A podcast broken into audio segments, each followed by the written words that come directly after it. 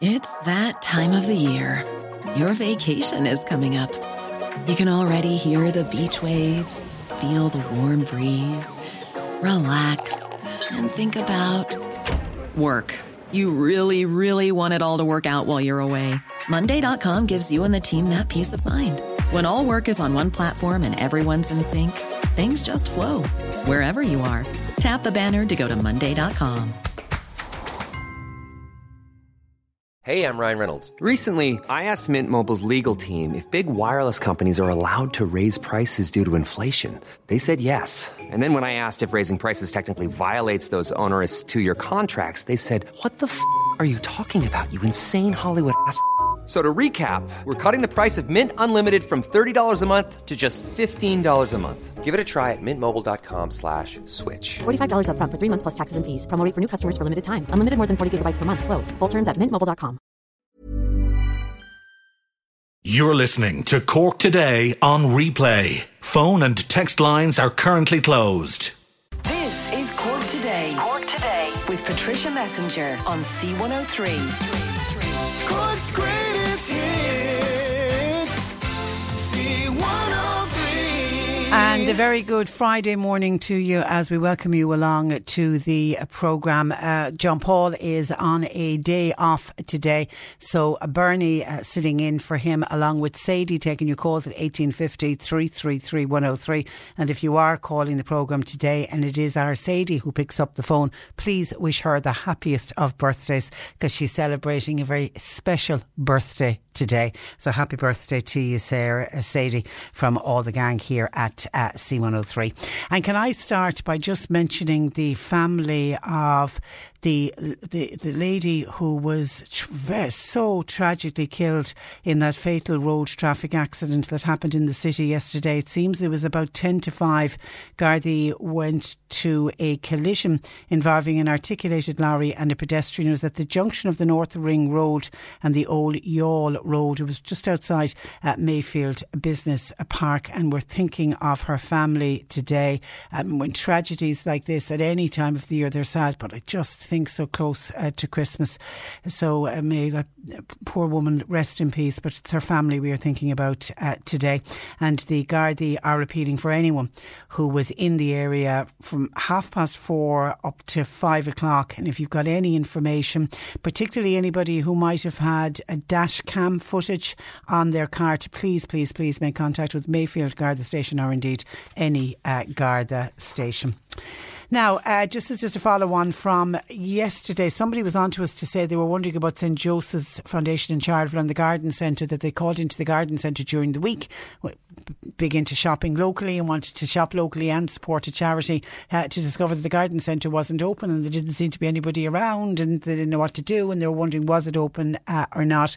We got on to St Joseph's Foundation, we emailed them and they've come back to say that the Garden Centre is open, but it's open by appointment only. So you need to ring them on 063 21684. That's 063 21684. Make an appointment. They'll meet you and you'll be able to get your bits and bobs uh, from the Garden Centre at St Joseph's Foundation in Charleville. And while I'm giving them a mention, just to say hi to all of the gang at St Joseph's, their Christmas jumper day is on today. They're all wearing Christmas jumpers and they're hoping at the same time to raise some money for their social work department. You know, it's an, an internal event, but uh, they just asked me if I would, I would give them a mention and only too glad to mention. And I know um, Marsha, my own daughter, went off. She's in the Mallow hub of St Joseph's Foundation at the Gilbert Centre, and she went off looking very festive this morning in her Christmas jumper. So hi to the gang at uh, St Joseph's. Now, the vaccine still getting a lot of commentary in the paper, and of course, we were talking about the sequencing yesterday and the day before. We know that there's 15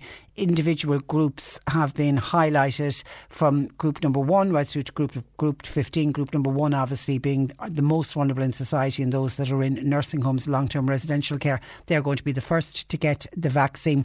Uh, but now it seems people will be able to self-register online when and then you'll get called when it becomes your time if you want to get the COVID-19 jab. This is under plans for a new high-tech system which the HSE is purchasing for the country's biggest ever vaccination rollout. A top level task force today today are going to deliver to the uh, government the massive plan to bring the vaccine to the people, and they're expecting that the vaccine will start to roll out from January.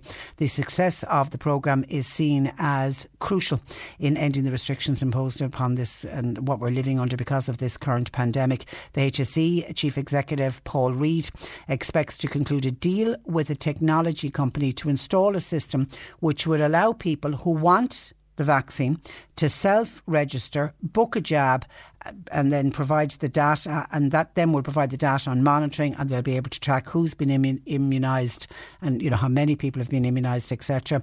And the plan is also expected to recommend that they they will have vaccine ambassadors and these will be members of the uh, public who will be nominated and encouraged. Uh, they'll take the vaccine and then they will go on to encourage others to take it because I accept that there is a level of nervousness out there by some people who are afraid of taking uh, the vaccine. And I think everybody's fears need to be allayed and you need to make sure that when you're trying to get information on this, that you're getting the correct information. So the Health Minister, Stephen uh, Donnelly, says that the rollout will see specific med- messaging, particularly to try to counter the false information of anti vaxxers. And there's a lot of false information out there. And I constantly say to people, please be careful. And if you read something, double check it, you know, cross reference it, find out is this fake news, is it false information, or is it actually correct? And then immunisation centres, they're expected to be set up. GPs and pharmacists are all due to be called upon to provide the uh, vaccine. And of course, the vaccine will be, it'll be right throughout 2021. It's not everyone's going to get it in the early stages of it. And the hope is that the self registration system will be in place by early next year. Vaccinations will initially focus on the long term care homes, then the healthcare workers, then it will move to older pers- uh, people in the community, then it will move to uh, key workers, and eventually it will move out across the general population. The first published data on the final phase of the, the Pfizer BioNTech vaccine described the trial results as impressive and a triumph.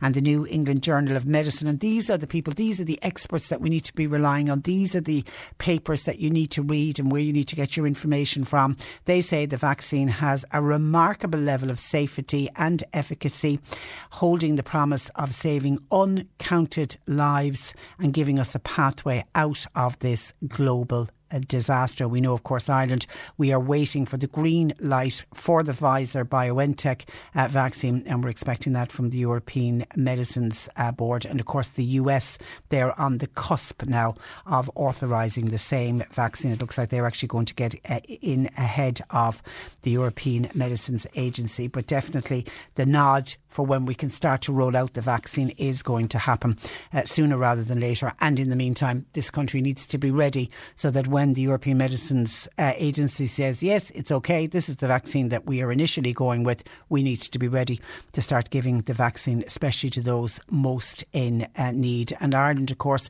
we still are at high risk of a January coronavirus uh, surge. The news yesterday that 15 uh, people had died due to COVID 19, I think came as a bit of a shock. But again, when you look into those figures, 10 happened uh, this month, but 15 were, were notified as of 5.45 yesterday. But it doesn't mean that all 15 passed away in the previous 24 hours. The Chief Medical Officer, Tony Holohan, confirming he will not be going out to any restaurants or socialising this Christmas. Um, but that's obviously for personal reasons, and we know what's going on in that gentleman's uh, household. But he did accept that other people may need to do so and will want uh, to do so and will want to go out and meet up with uh, friends. But Professor Philip Nolan, who obviously he's responsible for tracking the virus, he says now is the time to make decisions about what interactions are necessary and what will pose the lowest risk to you, your family, and your friends over Christmas. He said, be please be mindful that this remains a very dangerous virus, especially for vulnerable and older people. He said, We have the know how and the determination to keep suppressing the disease. And by doing that, of course, we protect our own family members and we also protect our, our friends. And the figures yesterday were 300 people diagnosed with the virus. And that's indicating that the country has reached what they're deeming a stable point. But obviously, the objective is to keep it at that level, or even if we can suppress it uh, further. The numbers of patients in hospitals They are continuing to decline. 202 were in the wards yesterday, including 36 people in intensive care. There's no sign of the fall in the intensive care numbers, but certainly the numbers on general wards with COVID 19 is falling. And the R number the number that we know if you get COVID, how many people will you pass it on to? That's at between 0.9 and uh, 1. And Tony Holohan also reminding people that as of today. Today marks 14 days to Christmas Day. And to ensure the safest possible interaction with your family over Christmas, you need to consider restricting your movements over the next 14 days. He said, risk assess the environment that anywhere you anywhere you're going to be over the next two weeks, risk uh, assess it. See, ask yourself, is it compliant with public health measures? I mean, can you safely say say stay two metres away from people? Are people wearing mask coverings when you go in and you're in a, a you know, an enclosed uh, space. And he said, now is the time to make decisions about what interactions are necessary and which will pose the lowest risk to you, your family, and your friends. And that's going to be particularly important if you know two weeks today, you are going to be sitting around, and it's a lovely idea to think you're going to be sitting around a Christmas dinner table with your extended family but in that group of people, will there be older people? Will there be people who are medically vulnerable, who maybe themselves have been cocooning and really looking after, after themselves? And if you're going to be part of that group, then from today, you really have to stop and think where you're going to be over the next 14 days so that when you join that lovely family group on Christmas Day and you have a lovely time with your family, you will know hand on heart you've done everything possible to make sure that you are not bringing COVID 19 to the table on that day. So it is important. And, and I certainly know I was talking with a friend of mine only yesterday who has an elderly mother and we were just chatting about how things were going and whatever. And she says, you know, this, you know, this is my last day really out in public. She said, from tomorrow, all of us as a family group who are going to be spending time with her mum at Christmas all made the decision. All of them are limiting their restrictions. None of them are going to have any social outing over the next two weeks. They, you know, do their bits and pieces and go to the supermarket and do all the other bits and bobs that need to be done. But they really are limiting their interactions with people. And she's in a position that she's able to fully work from home over the next two weeks as well. So I think a lot of families are starting to do that as well. So just bear that in mind. It is two weeks today to Christmas Day. I'm inundated with emails and letters and notes and cards from people asking me to mention items and charity events that are happening, and I will do my very, very best to get through as many of them as I possibly can. But just a quick mention to some that are happening today. For example, the Mallow Arts and Crafts Market, and this is brilliant. It's an initiative on behalf of Cork County Council and the Avondhu Blackwater Partnership. And what they've done is they have set up little shops for 29 local artists and crafters, and they're selling their wares now uh, for Christmas. They're in the Town Hall and in the West End Art Studios, and they're open Thursday, Friday, and Saturday. Uh, every Thursday, Friday, and Saturday throughout the month of December. So they're open today from 11 a.m. until 5:30, and that might be a nice place for you to go and get a Christmas present. But it's local uh, artists and uh, crafters. And Skibbereen Country Market they are open today, Friday the 11th, and again Friday the 18th, half 11 to half one in Abbey Story Church Hall in Skibbereen. Lots of great produce, Christmas crafts, cakes, and lots uh, more.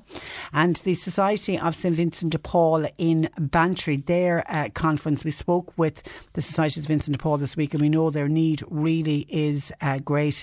And the gang in Bantry are looking for anybody in that area who'd like to make a donation, either financially or maybe you'd like to give a voucher.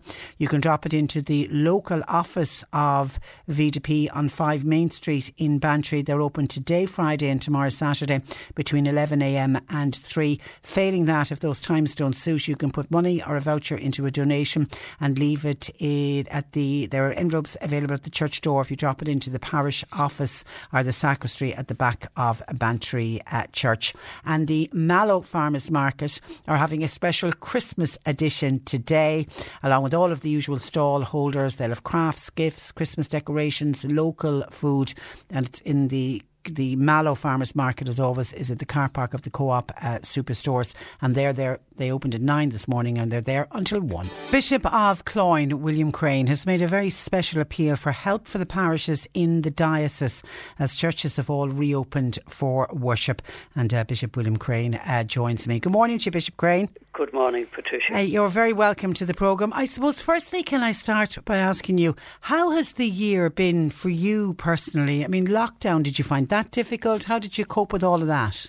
Uh, the, uh, not so difficult, uh, surprisingly. Uh, well, I, I coped fine. I, I suppose, at the office using the technology, uh, we were in contact with lots of, you know, people in different ways.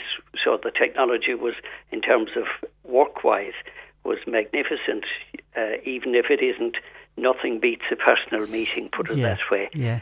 I just on a personal level, I, I, I was look Cobh is a lovely place, and I was able to walk down to the water's edge, and so get a bit of exercise every day, and you know, so from that point of view, uh, it was it was fine. I coped and fine. Yeah, I you yeah. know I think anyone who was who is lucky enough to live by the sea, particularly when we got to that stage where you couldn't go beyond two kilometres, people yeah. were blessed if they lived by the sea because they had you know they had this wonderful f- facility on their doorstep where they could go go for their walk. So so good to know that you you managed to get out and about. yeah, about. and I enjoyed it hugely. And if when we could go a little further, I'd I'd go down to. Uh, Garryvoe yeah. and walk the beach there and look well that's, done. that's heavenly. Yeah, it is yeah. indeed. Now, you've identified two needs. The first of which, I suppose, is an obvious one, a financial one. I mean, I'm assuming every parish in the diocese has suffered financially this year. Yeah, not uh, suffered. Look, everybody has suffered um, on all kinds of levels. Uh, with regard to the parishes, it's directly linked to the fact that the churches were closed for so many Sundays uh, through the year. And, you know, they're dependent naturally enough on the uh, Sunday collections. And uh, so the drop has been huge. I mean, it's 70% probably, someplace between 60 and 70% probably across the system. Uh, so that has implications. Now, a lot of parishes will have some reserves, but a lot of others won't, you know. So while they will manage in the short term, they will fairly quickly find themselves in some difficulty. Yeah, those reserves will run out yes, fairly yeah. quickly. And even though the churches were physically closed for part of the lockdown and then we know they opened for private prayer, there's still costs associated with churches, isn't there? Well, I mean, the very basic one is insurance, maintenance, heating, you know, I, the heating would have been less a factor now in the, in this situation. But yeah, there are ongoing costs, and you know, uh, most parishes will have somebody by way of a parish secretary. Uh, yeah. yeah, there will be other. They they would have also a kind of a, a levy. Uh, you know, they'd be supporting the diocese as well, mm. uh, because we would be employing a number of people who would be offering services to the whole diocese, to all the parishes of the diocese. And they have to be paid. Yes, of yeah, course. Yeah. yeah. Uh, so, look, it's a general appeal. People have been tremendous, and uh, we just need to thank them for, for their ongoing generosity. Uh, and we never know what the circumstances are in any individual family's life. So it's really a general appeal for those who are in a position to do so. Uh, you know, to offer whatever support they can. Yeah, because it, uh, and I know you would be aware, it is a difficult time to ask parishioners for money, those that are struggling financially, sure, and and absolutely. that's and you're saying it's to those that, that that have it. Because I certainly have heard from people who had their envelopes and who were dropping their envelopes in every month or every week or every couple of weeks. So you know, some people some people have been really good. Oh, absolutely, and uh, I mean, we've I've been in touch with the priest. We did a, a kind of a a snap kind of survey an informal thing, and uh, people have been tremendous. Yeah. Uh, yeah, people have been very good. So And you're- just have to acknowledge that. Your second appeal uh, this morning is for volunteers to help out in their local churches. I'm assuming it's Stewart's, and, and is this you're looking for? Yeah.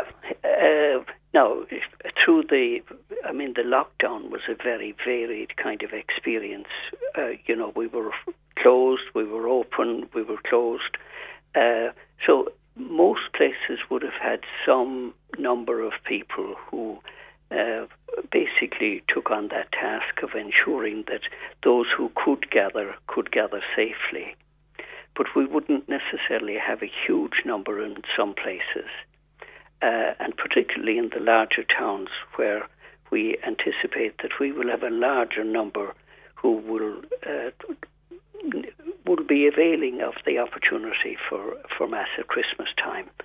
We, there are a considerable number of additional liturgies being put on, and so I'm conscious that there are lots of people who have what I would call COVID management experience Okay. uh, in their say in their clubs or uh, in their businesses Yeah. uh, who you know for whom this is now second nature and who might be able to assist their own parish community uh, just for this short period because this will be a, a kind of an urgent or a, uh, a, a tight kind of period over which people will tend to gather. Uh, so it, it's really to extend that invitation to people to consider helping in their Yeah, own because and while the weekly masses have been going on now for the last uh, couple of weeks, but that might be only one or two masses Sure. at the weekend. You can't expect those volunteers to cover all of the masses because we know I've mentioned a few parishes here who are putting on e- extra masses. So it's it's people outside of the normal volunteers. That we, we want those people to uh, step forward. And how are churches coping? Uh, Bishop Crean, what are you hearing uh, with? Because we know there's going to be a limit on the number of people who can attend Mass, and there's probably not going to be enough Masses for everyone that wants to attend this Christmas. Sure. Uh, and I'd say, despite our best efforts, it won't be possible for everybody who would wish to be uh, at a massive Christmas time to be there. However, uh, no, we've had conversations with individual priests, and priests have had conversations with their individual parish pastoral councils, and the responses have varied hugely. Uh, there will be maybe some who will opt to, say, go online, but most parishes have opted to uh, offer as many opportunities as possible. Now, in doing that, uh, that has been a, a certain amount of tension in that, you know, will there be tickets or how is it going to be managed? Different parishes uh, have made different options. Uh, and really, I found with the discussions that it was clear to us that no one kind of policy or prescriptive thing from the centre would meet the variety of needs that individual communities have. So, individual places have made different options, and what we have, uh, what I've advised is that whatever schedule you put in place, be sure that it's well advertised and to use, say, the print media and your own and the parish's own communication systems to get the message out there uh, that uh, the uh, you know what the schedule is. Because what are- you don't want is on Christmas Eve or Christmas morning, people turning up at a church without a ticket and not being allowed in. And I don't No. think any priest wants to have to face that. Yeah, and I think that was one of the greatest fears that uh, priests expressed, and the people who were uh, committed to doing some stewarding. That I don't want to, and I won't turn somebody away. Yeah. So uh, there are two things in relation to to that, Patricia, that we were uh, thinking through. One is uh, people who are vulnerable. I mean, are advised not to be uh, to come to any of the liturgies. That you know, just uh, for their own, sake of their own health, uh, so there isn't an absolute obligation. We don't have uh, the obligation isn't in place at this time. On the other side, you will have uh, young families, and one of the things that we have suggested is to provide opportunities for, particularly on Christmas Eve and Christmas Day, for uh, children to visit the crib, and that provision will be made that they can do that safely. Uh, so those two measures may mitigate it. And I think the other thing that might also we need to keep in mind, we won't necessarily have as many people at home this Christmas just by virtue of the fact that the pandemic is, is raging. Yes, well, that's true. The overseas uh, visitors and people, some people are opting not to travel home this Christmas. Yeah. They'll stay wherever they are. So, yeah, that that, uh, that is a good point. And are we still limited to 50 in each church, or does it depend on the size of the church? I mean, you've got the cathedral in Cobh, for example. Sure. Uh, now, uh, we're limited, uh, the recommendation is pods of 50. Okay. Uh, so For the larger churches. for, for the larger churches. And s- s- for example, uh, the Cathedral in Cobh uh, can accommodate three pods of 50. okay. So that would mean that, you know, uh, in fact, slightly more than that, uh, so that we could accommodate uh, 150 plus at each liturgy. Uh, now, there are a number of churches in the diocese of that size, but with smaller churches, uh, you know, they are limited. And that 50 n- n- number rule will, will be in place. Sure, and in fact, some buildings will be of, uh, you know, some of the smaller churches may not even be able to accommodate 50, you know, if Yeah. they're to observe. So there m- may be some parishes who will choose maybe not to have uh, a liturgy in those, in some of their churches if they're particularly small. Okay, and that's why we do know that some uh, some of the parishes, but the majority are hoping to try and go uh, run with the liturgies, but some of them are going online and they, they have made uh, their own decision. Here's a lovely text in from a listener saying, Patricia, while you have Bishop Crean on, there seems to be so much bad news out there at the moment. I'd just really like to take the opportunity to thank all of the priests, but in, uh, and in particular the tireless work of our own priest for the winter in the parish of Bantry. He really made a huge effort in looking after us safely as possible, his parishioners, which I see firsthand during this extraordinary difficult year with extra masses, etc. And he's doing it to accommodate as many as safely as possible. Thanking him from a local parishioner, which is uh, really nice. And people, I think, really uh, do appreciate the pri- priests and, and the extraordinary year that the priests of the parish uh, has had, um, Bishop Crean. And we must remember some of those priests, particularly the older priests who have been cocooning, to make sure that people check in on them and that they're okay. Sure, and uh, one of the th- I'm delighted to hear that uh, uh, very positive message uh, about Father Winters, and it doesn't surprise me because he's so dedicated. But it is true of so many of the priests across the diocese, and I have uh, acknowledged that in a, a personal note to them. Uh, the adjustments that they have made is, you know, it's been uh, it's very heartening and encouraging to to witness people's appreciation. Yeah. yeah. The the older men, uh, you know, they were cocooning and they are being very careful. But many of them, uh, when I checked with them, you know, after the lockdown, in terms of their participation, that they wanted to engage with people.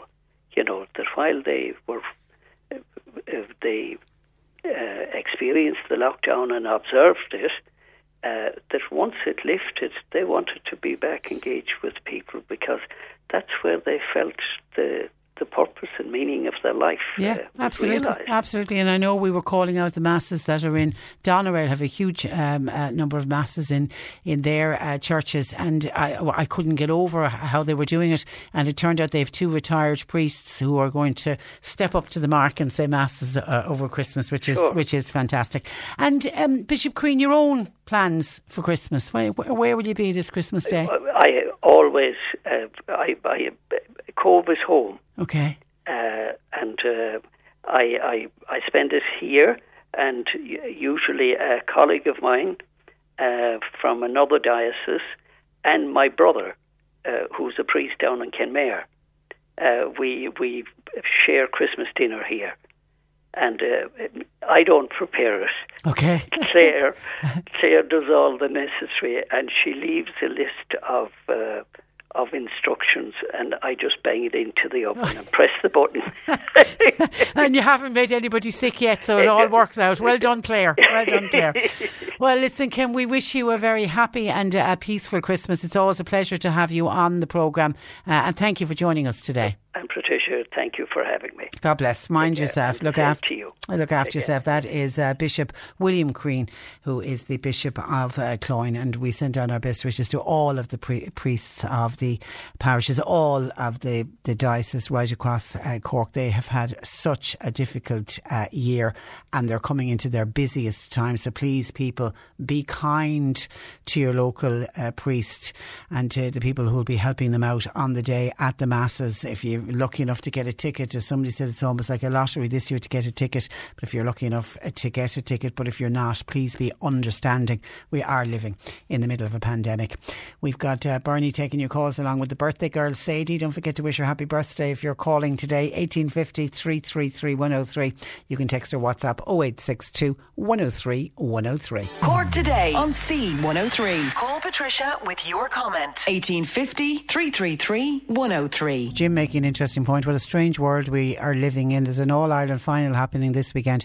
Nobody clamouring for tickets because there's no tickets. Uh, there was no, nobody at it, and yet we're talking about getting a ticket to go into mass. It's the strange world uh, in which we find ourselves in uh, 2020 for sure.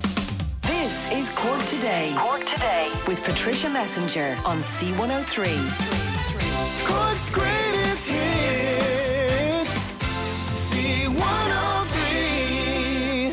By the way, it's National Slow Down Day.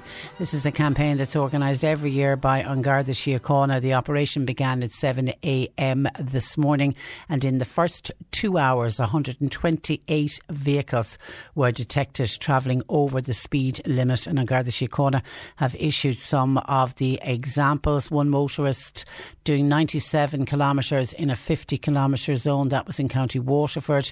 There was another driver driving 94 kilometres in a 50 kilometre zone. That was on the Commons Road here in Cork. In County Cavan, a motorist was detected doing 123 kilometres in a 100 mile, in a 100 kilometre uh, zone. And latest figures, of course, show the number of people caught speeding on Irish roads increased by 26% compared to last year. The figures from the 1st of January to the 31st of October this year show 151,055 motorists were recorded as uh, speeding.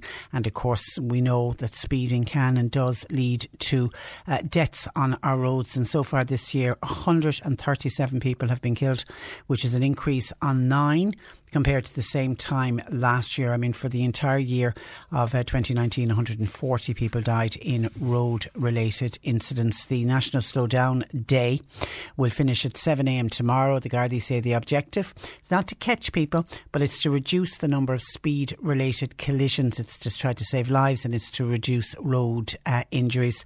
As part of the operation, the 1,300 highly visible speed enforcement zones have been set up around the country and Gardaí are conducting speed enforcement checks nationwide. So you have been warned.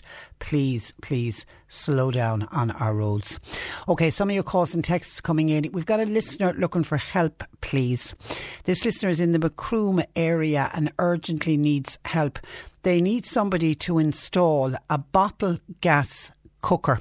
And we have this lady's telephone number. They did get on to somebody locally who isn't available to come to them. The only person that they know locally who does it isn't available to come to them until the new year. Now, here's a, here's a family that can't be without a cooker on a time of the year when you need a cooker more than ever.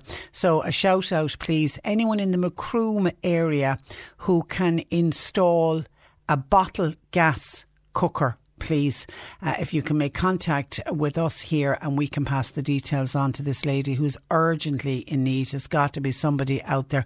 And I know people are very busy and work trades people are very busy at the moment, uh, but this is a kind of a really goodwill. Uh, we need to try to help out this uh, woman and get her cooker back up and running. But it's it's a bottle gas cooker that she needs to have installed. Anybody can help on that one, please, or if you can point us in the direction of where we can go to try to get help for this woman.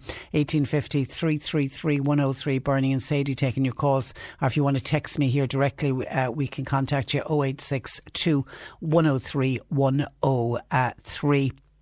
I was speaking with Bishop Crean in the last hour, putting out an appeal in particular looking for stewards to help out at Mass because many of the churches across the parishes are trying to put Masses on for Christmas Day. Not all of them will, so you do need to check locally and you also are going to try to need to get some kind of, they're all doing different ticketing systems as to how they're going to allow people to come into the, the church. It's quite a difficult time for all of the priests. But Nora was on to say that she goes to a small church and there is a man there, a volunteer obviously, who cleans the church. But Nora's problem is that this man never wears a mask when he's cleaning the church.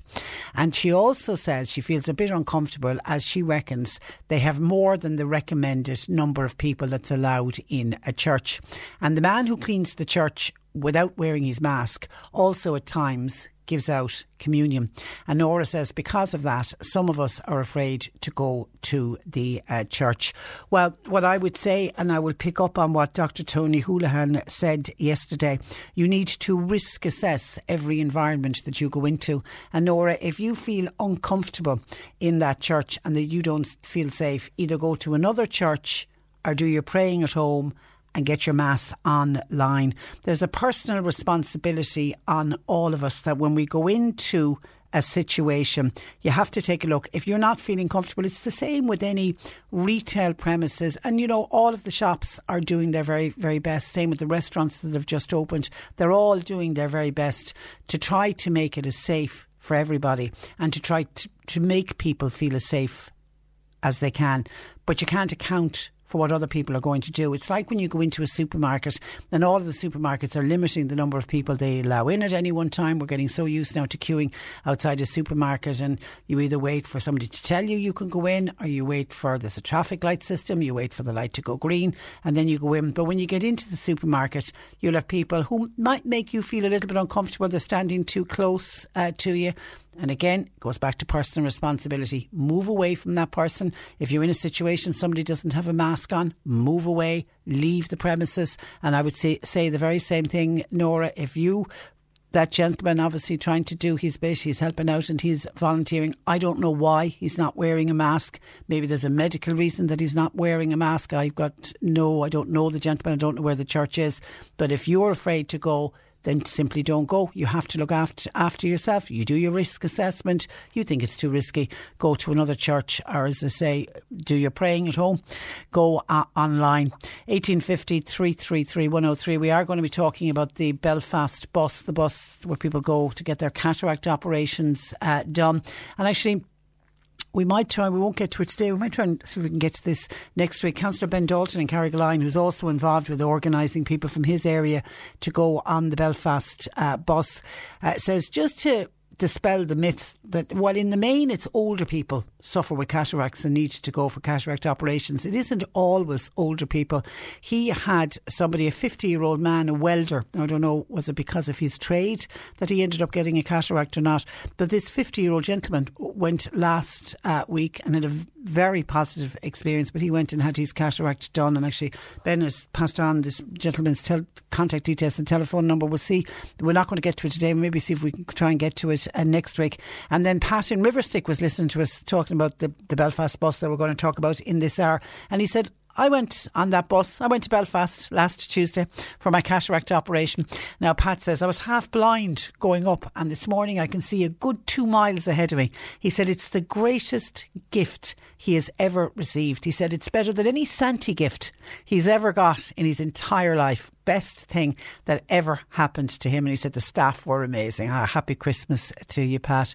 That's a, a lovely story. And there are so many other people who have had that cataract operation done, either having it done in Belfast or lucky enough to have it done locally. Will tell you the difference that it makes to somebody's life is absolutely incredible. And Mary's been on just to give out a word of warning uh, to people. She says she spotted what she described as a gang of organised beggars getting out of a big fancy car in Mallow. She says she contacted us to say uh, for people to please be uh, careful. And we've always been told for people begging on the street. And I know if you're in the, the city more than more than the county towns, you'll see homeless people begging, and it's just heartbreaking. But you will also see people who are recognised as organised uh, beggars. They live in. I don't know how comfortable their homes are, but it's almost like their job to them to be out on the streets begging. So just be very careful. It's your hard-earned cash, and if you do have money that you want to donate, keep in mind the likes of your local St. Vincent de Paul because they're the ones who get to the people that are really needy Are the Lions clubs. I think they're still collecting as well. There's many local charities who who will take your money from you or take your vouchers or whatever you want to give and they'll get it to people who are really in uh, need. It's frustrating when you think that people are professional beggars uh, almost. But anyway Mary reckons that's what's going on in Mallow. Keep an eye out. 1850 333 103 and I think a number of people will welcome the news that new legislation to make it a more serious offence to steal a family pet is being drafted by the government. It's a cross departmental ministerial team, and they're looking at measures aimed in particular at cracking down on dog theft and, unfortunately, the stealing of much loved dogs has become rampant during the pandemic. We have never seen so many pets and dogs being uh, stolen. The team, this new team, has been led by the Minister of State, James Browne, and they're examining whether new legislation or amendments to existing law can be used to issue more severe punishments. One proposal being looked at is the introduction of a standalone offence for stealing a companion pet or a support dog. Another option is to amend the existing laws that are there to make the theft of a dog an aggravating factor when they go before the courts for sentencing. This could mean that dog theft would then be heard in the circuit court rather than the district court, and it obviously would come then with a much more severe penalty. The options are being considered at a high level meeting, which included Minister for State James Browne, but also involved is the Justice Minister Helen McEntee and the Agriculture Minister. The ministers are also seeking to roll out an awareness campaign because people don't realise that they could be committing an offence if you buy a dog from a non reputable service. You could actually land yourself in trouble. The minister said there are existing laws in place around microchipping dogs, and there are also penalties for receiving stolen goods. So if you, in good faith, pick up on an ad that you see either on online or in the paper, wherever you manage to see it, and you decide to buy this pet this little pup or the dog or whatever it is. And if that dog is stolen, you are basically receiving stolen goods. So you could end up finding yourself in hot water, even though you, in all good faith, was just purchasing a dog, you were unaware that it had been stolen. And the existing laws treat pets the same as any other property stolen, and it doesn't take into account the emotional attachment between a dog and their owner, and something really needs to, uh, to be done uh, about that. I mean, it's hard enough if you have your mobile phone stolen or your house gets broken into or some item of property gets taken from your car, that's difficult enough to contend with. But the emotional attachment between a much loved dog and an, an owner, there literally is no comparison because your phone, if it gets stolen, can be uh, replaced. The item, even items taken from your from your house, in many cases, and that's of huge sentimental value, but in many cases they can be replaced. But a much loved dog, you can get another dog, but it'll never be the same as the dog that was stolen. So I think a number of people will be happy to see that and would be all in favour of having harsher penalties to and by having harsher penalties it might act as a deterrent to crack down on the theft of uh, pets. 1850 333 103 Sadie and Bernie are taking your calls. You can text or WhatsApp 0862 103 103 C103 Jobs. Ingredient Solutions, they're based in Boherbue. They are looking for a junior office administrator, while a deli assistant is required to work in the Toker Industrial Estate. And Robert Tyner Horse Racing in Kinsale, they're looking for a racehorse exercise rider and a stable and some stable yard staff. And the Bon Secours Hospital in Cork, they're recruiting at the moment for a cardiac psychologist for the for a maternity leave contract. You'll find all the details and more job opportunities by going online now. Just go to c103.ie forward slash jobs for more. This is C103. You're listening to Cork Today on replay. Phone and text lines are currently closed. C103. Now, the front page of this week's Southern Star newspaper leads with the story of a row over the cataract buses, which are organised between West Cork and uh, Belfast. One of the main organisers, of course, being independent Dáil Deputy for West Cork, Michael Collins, who joins me this morning, along with Fine Gael Senator Tim Lombard, who says Michael is scaremongering at the uh, moment. Uh, good morning to you, gentlemen, and you're welcome to the programme. Morning, Uh, Michael, let me start with you uh, first. You're organising as many buses as you can between now and the end of the month. Are you simply fearful that post Brexit this scheme will stop? Certainly, uh, Patricia, we um, have been made, it's been made quite clear to me in the Dáil and to my colleagues and to other TDs throughout the country that are using the using the service that we have, taking people uh, to Northern Ireland for either cataract procedure, hips knees, that this may end um, at, on, on the last day of December. We have no guarantee in place for this to con- uh, for this to continue, other than the guarantee that Senator Lombard stated in the Southern Star uh, that's, that's, that was published yesterday. And I am delighted if Senator Lombard is, is correct, and maybe he can clarify as to how he has got that information where his other colleagues haven't got that information to date. Okay, let me bring in Senator Tim Lombard. What leads you to believe, Tim, that this scheme will go ahead from the 1st of January? Morning, Patricia. Good morning Thank to you very you. much for having you on. Um, first of all, I think this goes back to how we've actually managed the Brexit process over the last four years and the full Im- implementation of the protocol between Northern Ireland and Ireland has been the key issue in how we're actually going to move this forward. And this is about common travel area, it's about sharing healthcare services, it's about how we're going to share this island going forward in this new Brexit scenario itself. And because of that protocol that was put in place, the full im- implementation, which was even discussed yesterday in Claire Byrne's show by the Minister for Foreign Affairs, Simon Coveney, and you went into detail about, that protocol guarantees cross-border healthcare. It guarantees the ability for people, and particularly on the northern half of the country, to actually access healthcare and vice versa regarding people from Northern Ireland coming to Republic. It also gives free movement of people and free movement of transportation, which has been a huge issue, in particularly for the people in the northern half of this country. And this is what we've been trying to get clarified, and there is clarification with a protocol that was put in place nearly a year ago. Without that protocol, in the next literally 20 days, we would be building a kind of ring around Northern Ireland if we had a hard Brexit. And look, let's be honest, we're in a very, very serious scenario that it could be a hard Brexit. And it could be a really significant issue And but isn't that the danger, Tim? If it is a no deal Brexit, yes. are you saying the protocols will still remain in place even if there is? Absolutely. Those protocols, otherwise, otherwise, the doomsday scenario without this protocol is that you don't have that free movement of people. You don't have the ability to access healthcare north and south. And all those issues have been agreed, and the British Parliament have agreed to this.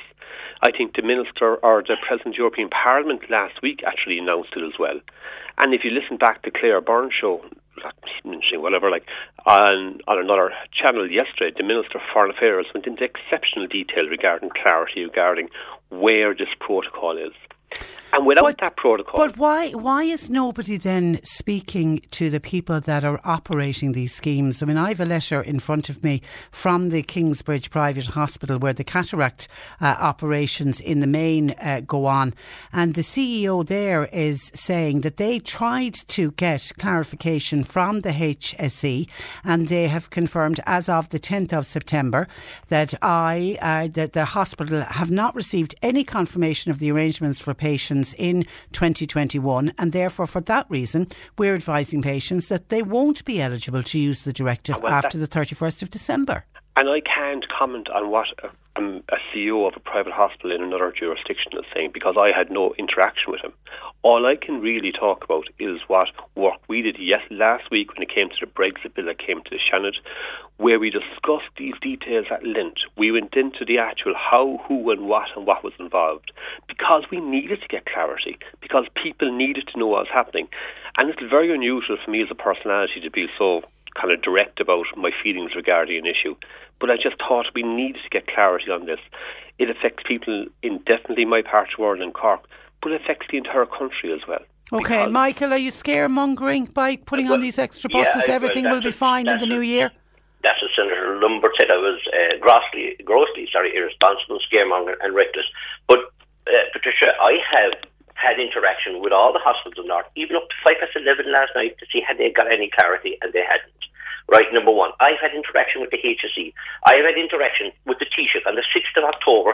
In the leaders' questions, I asked the Taoiseach, and he said, we must avoid having people go to the, travel to the north for cataract uh, and to open a cataract theatre in Cork. We fully agree with that. But he said, in the meantime, we are trying to develop a bilateral agreement so that people requiring surgery can, can go north. Minister Phelan on the 25th of the 11th, 20, in a topical question, he said, him, he said the cross-border as we know it will no longer apply from the 1st of January. He continued to say, Minister Donnelly and his department have been carrying out extensive examinations of a possibility of setting up an unrelated cross-border type arrangement. He said this work is detailed and complex with many legal issues and is ongoing with a view that it might be retained.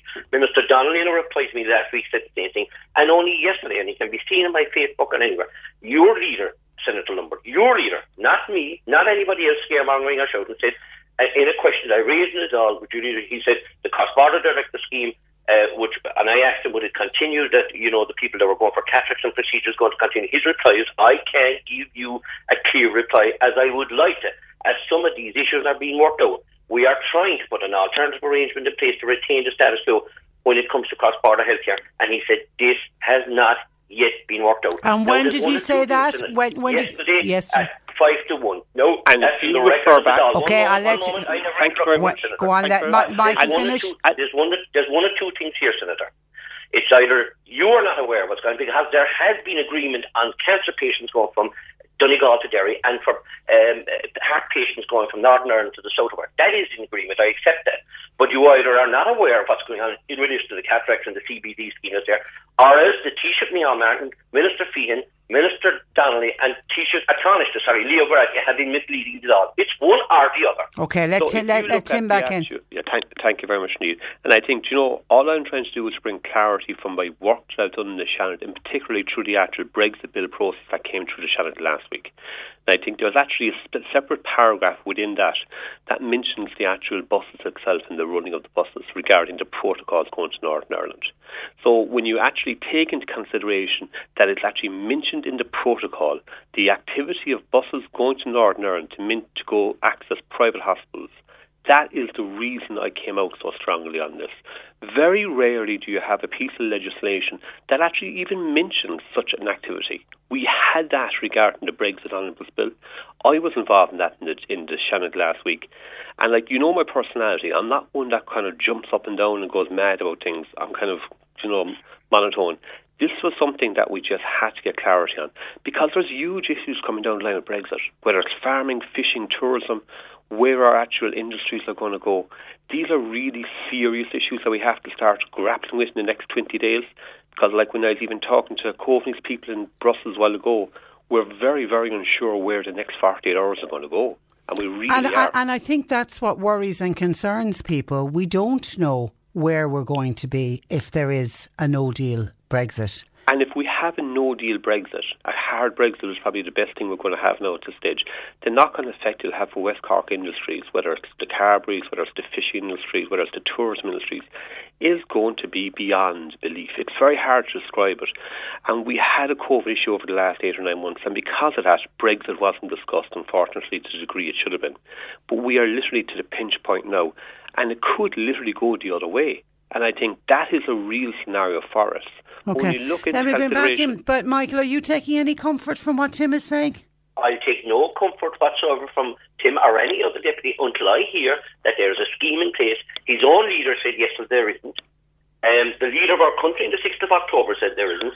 The, the, the, the senior minister for health last week said there wasn't.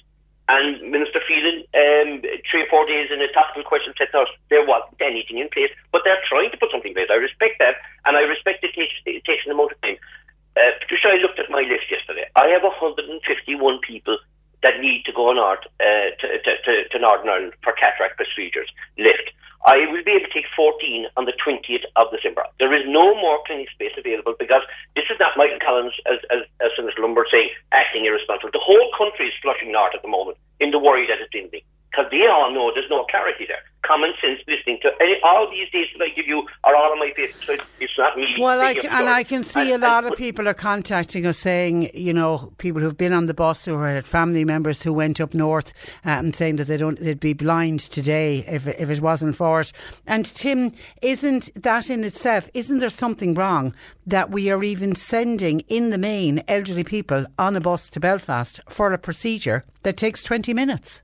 Oh, I concur totally, and that's why we're delighted that the actual South Infirmary development will actually move ahead, and in the next 18 months we'll have two cataract, um, sir, two cataract uh, theatres up and running inside the South Infirmary complex.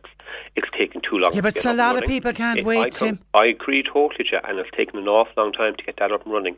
And look, I would have worked with Colm Burke in particular to try and get that up and running in the last six months. We've got a few million euros together to actually solve this issue. We should never have had the scenario that people had to go to Northern Ireland to get these cataracts done. There should have always been a, a backup plan in place when the backlog came. But at least now we have something in line that we're going to have in the next 18 months. Two cataract theatres put in place inside in the sea, inside in the South Infirmary that are going to be dedi- are dedicated towards that, which will solve the issue. Okay, and, and we, we can't it. wait for the day that, that that opens. And in the meantime, Michael, regardless of what Tim is saying, you're the people you're dealing with at the hospital in Belfast, Kingsbridge, are saying we're not taking any more patients from you because we don't believe the arrangements are in place. Well, they're, they're saying to, to us that they're genuinely at capacity. Uh, they're almost going 24 7. They've given me one more clinic space, so I'm taking my list from 151 down But to they won't give you any dates for the new year. What they said is the only arrangement that the HSE are accepting at the moment is if I book somebody in um, and they accept that consultation, uh, that they might may allow two buses in January, but that's only on the basis that they're booked in in December. But I cannot get any more space this year, bar But is it space is the issue, or is it the HSE not funding it? The HSE will not fund it. So, said. I think, like, if space is the issue, it's a different issue now, Michael. I think, No, no, no, like, no, the real no, issue no, here now me- has to be about making the, the, the the, speaker. the What I'm protocols in that place. The protocols that we put in place are very, very clear. One- Yes, in a one letter this morning. voice, gentlemen, yes, in a one- one- this Michael, morning. Yes, just- an issue with capacity, Michael. That's a now 'cause I different issue than across protocol. I never come across you Gentlemen, gentlemen, we're getting nowhere. One made it very voice. clear in their Okay, one, one, one voice, Michael. They made it- Is it okay? There obviously is a capacity issue this side of Christmas in in Kingsbridge. Uh. Will they accept patients into the new year? Patients as long as the HSE will uh, give them the reimbursement. The HSE has said if you book me uh, in December, we'll accept maybe two, uh, maybe about 14, 15, 16 patients in January. But Okay, after if a people- if people- no longer in place and they can't fund it after Okay, that, so that's- that's scheme is put in clearly- that's- that's what the minister said. That's what the Taoiseach has said. The Taoiseach has said, and Senator Lombard. Okay, it's and okay. you're disputing that, Tim. You're saying that if somebody goes in January and books I'm in, asking the question. I think Michael was raising the issue that they were going to do them in January, but there was an issue with capacity. He mentioned the word capacity. I never mentioned Okay, that well word. that's this side of Christmas. That's but but are you sa- are you saying, Tim, that if my granny needs a cataract operation in February, I will be able to go in February to the HSE and book her into Belfast? If the protocols that are in place that I have read are implemented, which they will be, that'll, that's exactly what will happen. But there's an if. We Oh, need no, the protocol. no if. The if is the implication that the protocols have been announced or announced 12 months ago. They've been implemented. I think Minister Coveney was on another show last yesterday going over the details of that. So you got to take that into consideration. And that implementation of the protocols allow for cross-border activities. That activities is healthcare and other issues. Because if we don't agree with that protocol, literally what we're going to say is in the next 20 days, we're going to be building a ring around Northern Ireland, having border controls and having no cross-border health. Okay, we're going to we're just going to have to wait and see as to what happens. Uh, Tim, thank you for that, and, and thanks for joining us. Uh, Michael, can you just while I have you on the line? Um, I heard something yesterday that you said. Ready to pop the question? The jewelers at BlueNile.com have got sparkle down to a science with beautiful lab-grown diamonds worthy of your most brilliant moments. Their lab grown diamonds are independently graded and guaranteed identical to natural diamonds, and they're ready to ship to your door. Go to Bluenile.com and use promo code LISTEN to get $50 off your purchase of $500 or more. That's code LISTEN at Bluenile.com for $50 off. Bluenile.com code LISTEN.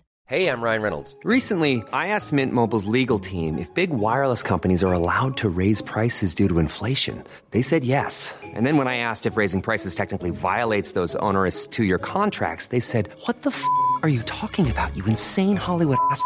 F- So to recap, we're cutting the price of Mint Unlimited from $30 a month to just $15 a month. Give it a try at mintmobile.com slash switch. $45 upfront for three months plus taxes and fees. Promo rate for new customers for limited time. Unlimited more than 40 gigabytes per month. Slows. Full terms at mintmobile.com.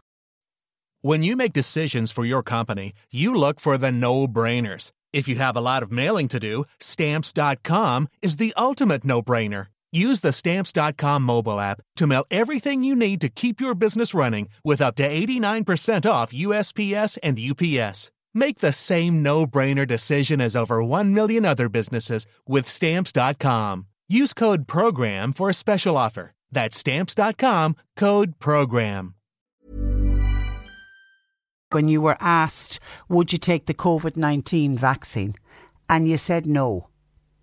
No, I wasn't actually. I, I, I think the media reports are, are, are wrong there. What I said was, and I'm quite comfortable with that, um, i- is that I need to know um, uh, the, basically the ingredient of what I'm taking. No one in this country should automatically run uh, into their doctor's clinic or wherever these these vaccin- vaccinations will be uh, will be administered and just take it for the sake of taking. We need to know. And we need clarity. That's everyone, every media person that rang me. That's exactly that. Again, Okay, and I, I, I heard clarity. uh, that's what I heard yesterday. I heard you saying that you need to know what the ingredients are. I googled what are the ingredients in the Pfizer BioNTech vaccine. It's all over the internet. You can find out exactly what is contained in the vaccine.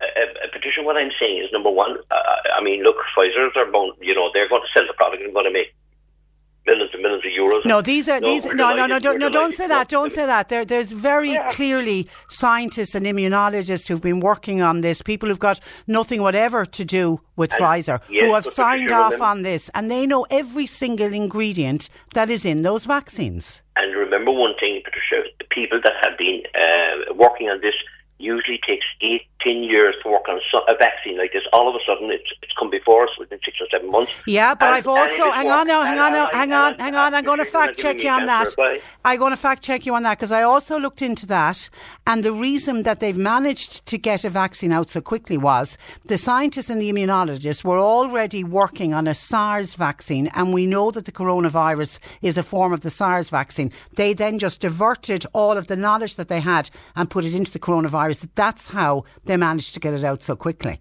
So you can't say they suddenly just did it in a few months. They didn't. They've been working on it for many years. And my So go on, your next point. sorry, my decision is going to be based on what my doctor or my medical people will will will um, will advise me on. But I also made it very clear to the media that there's 25% of people in this country saying they're worried or they don't want to take this, and I've said that the concentration of the government should be on that 25 to try and bring it down to 15 to 10 till the if there's fears out there, because I never mention any of the fears that might be out there, till the any fears out there to make sure that that 25% doesn't go up to 40 or 50%. Yeah, I'm not absolutely, saying I won't take it, absolutely. and I would will never advise Absolutely. anyone. Uh, People have to make up their own mind. They can't be forced to take it, or they can't be forced not to take it either from, from anyone. No. So- I, I accept that, but I think people need to get the correct information, arm yourself with the knowledge so that when you do make the decision, because if we look back on, I heard of a professor yesterday who was giving some kind of a conference and he put up on a slide, he was showing back in the early 1900s the amount of people that were dying from infectious diseases like diphtheria and um, TB and polio. All of those have been eradicated because we have a vaccine. Vaccines work. We have to get out of this pandemic pandemic. We have to save lives, and vaccines are the way to go. But you need to arm yourself with the correct information. And that's, That's what all- I've been saying. okay. That the government, I, I'm All right. advising the government, Okay. I'm pleading with the government through the door. Well, well, it was Make just- sure it was- that there's 25% that are worried out there. There's a lot of them will never take it, no matter what. We can't do anything but that. But there's, there's 25% of people saying out there they're worried. There's definitely 10, 15% of them could be brought off that worry factor. Well, we need a- 70 to 80% of us to get herd immunity, and then we'll be able to protect the ones that don't want to take it. Okay.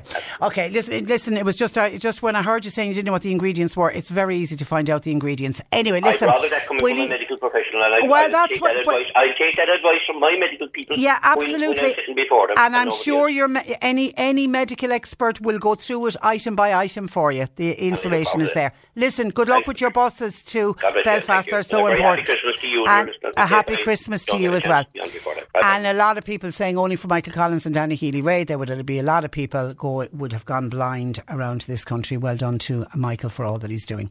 1850 333 103. Our lines are open.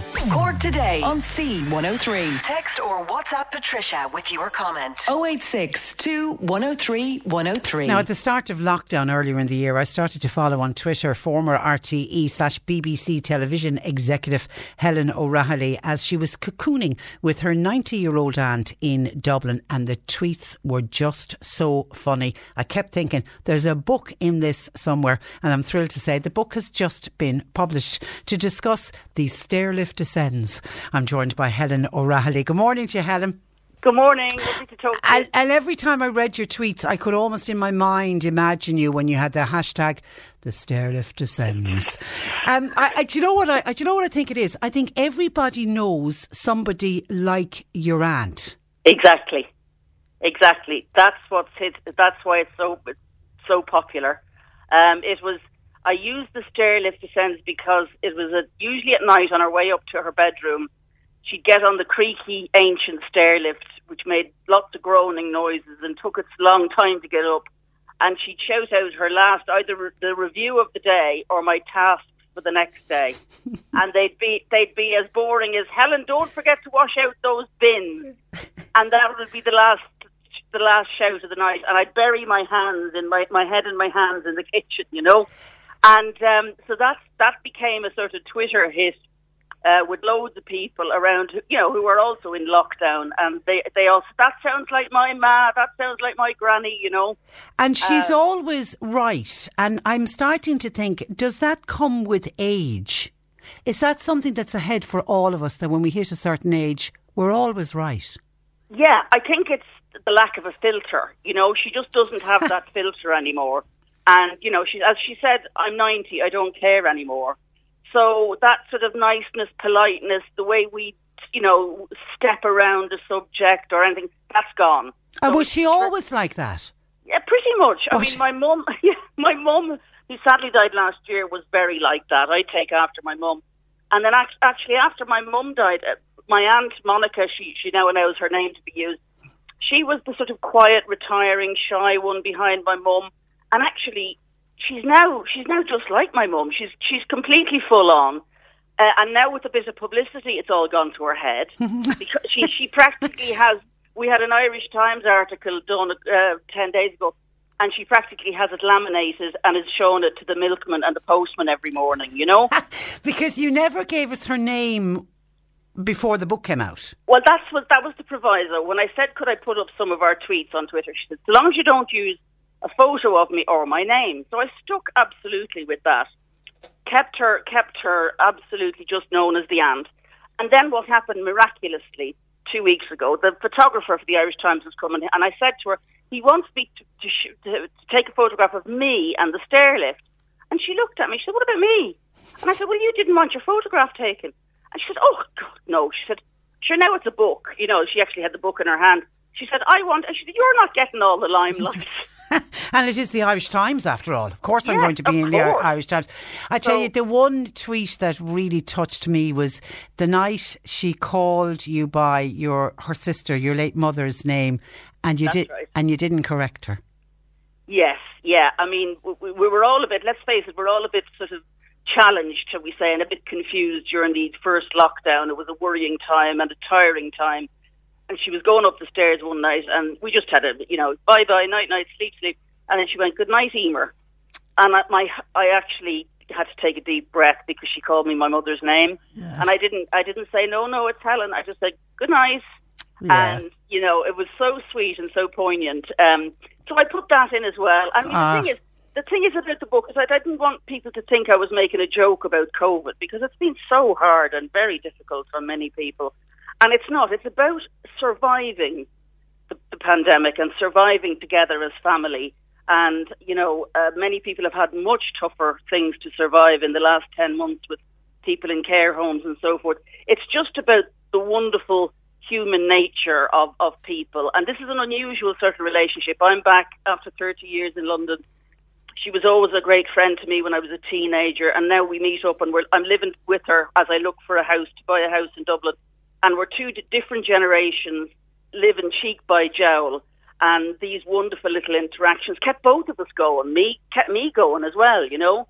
And Um, it also, uh, what struck me was it the role of the carer and how frustrating at times caring can be. Oh, absolutely, absolutely. Um, you know, there are. I'll be honest with you. That there be days I I went to bed with tears in my eyes. You know, just because it was a whole new world to me, and I didn't know how to do it. You know, um, and I've learned, and I, I I've learned patience and consideration. Well done, and, well done. And, and, And come here, she yeah. she loves her style and she loves her shopping. and she loves her little medicinal glass of Jameson in the evening. She does. She loves Ireland. She can't wait to get to Cork. By the way, she loves Cork. Great. and she gives out to me that she's never been to the English market, so that'll be a day and a half. Um, she she loves the trips to Ireland. Now she's a great browser. She's not a huge buyer, you know. She's not some wealthy, as we call them, Foxrock fannies up here, you know. Um, she's she loves to go into Ireland, have a great browse, have a cup of coffee and her Danish pastry, and then another long browse.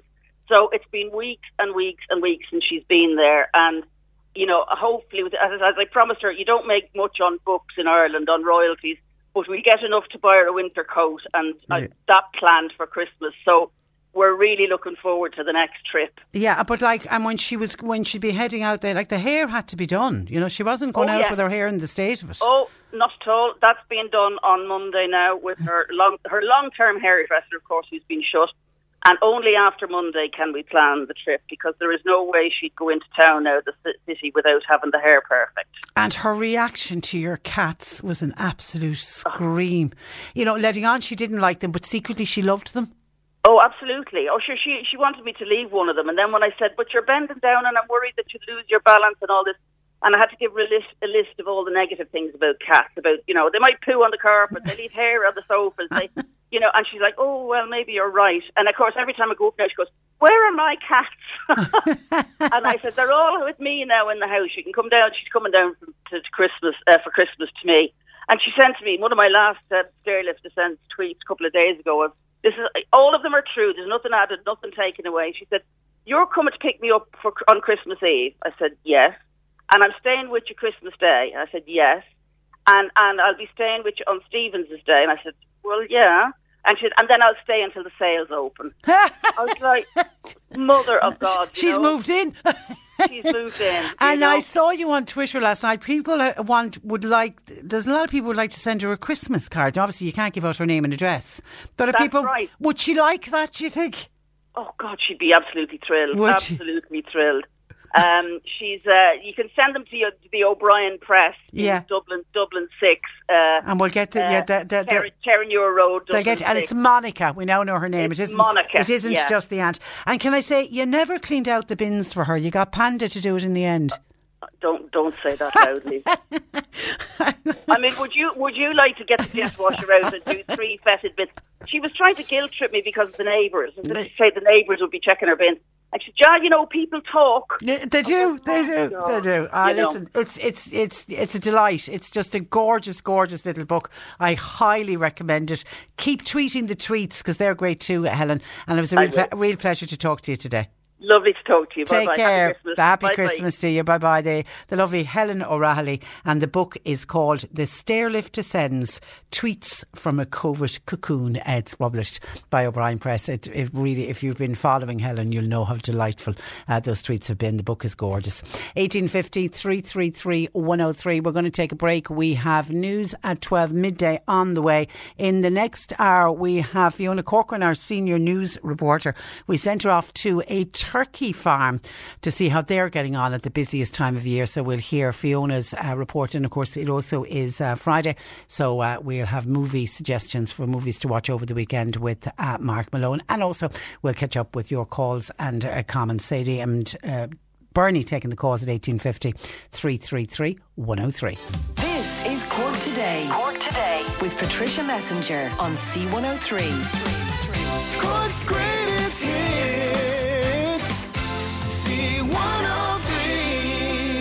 C103. Anne in Ballintemple says, Hi Patricia, delighted to hear that they are considering bringing in new laws to protect our animals. And this is what I was talking about, that they are looking, the government are looking at new legislation to make it a much more serious offence if somebody steals a pet dog. And it seems it's been drafted by the government. So Anne is welcoming that. Uh, Anne said, personally, I know the law I would use, but I wouldn't be able to write it down here in a text. Best news today. Thanks very much. Keep up the great work. Thank you for that all, uh, and someone else says, all I want to say is all animal lovers are delighted that the government are finally doing something regards to dog theft and also other cruelty to animals. But it just seems during the pandemic for the theft of much loved pets became rampant. Now we know we had an explanation for it. So many people in lockdown and so many people working from home decided suddenly they were at home all day. Nice time to get a dog. So they were looking to buy pups. They were looking to buy more mature dogs, and they were going online. And of course, the the, the breeders, the illegal breeders, and the people who run puppy farms couldn't keep up with the amount of demand that was out there. So some people decided to be very unscrupulous and they're criminals, that's all you would call them, and decided, well, we'll steal dogs and we'll steal them to order and that's how we'll uh, make our money. So just be careful because you, you, also, by buying a stolen dog, even though you didn't know at the time, it, you still are, there is still a penalty for receiving stolen goods. So they're looking at that as well.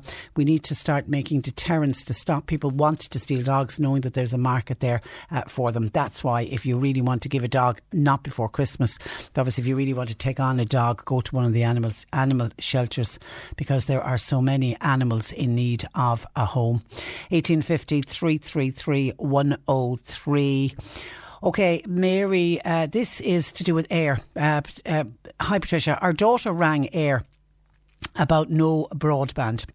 Uh, they fixed it last Saturday at 1 pm. Guess what? The broadband is gone again today. She needs it because she's working from home. She was on the phone waiting for 51 minutes and 56 seconds. Uh, there you go, says Mary. That's the 10 minute wait that they say you'll only be on the phone for 10 minutes. It's scandalous that they can get away with this. We're so fed up with Eir. Happy Christmas to everybody at C103. Uh, thanking you. And that's from uh, Mary. And Mary, so many people when we do issues around Eir.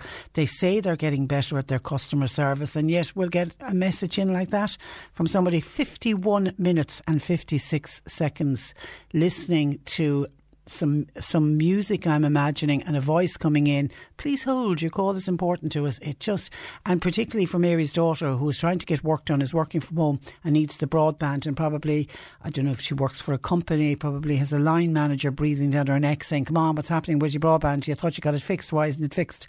Very, very frustrating.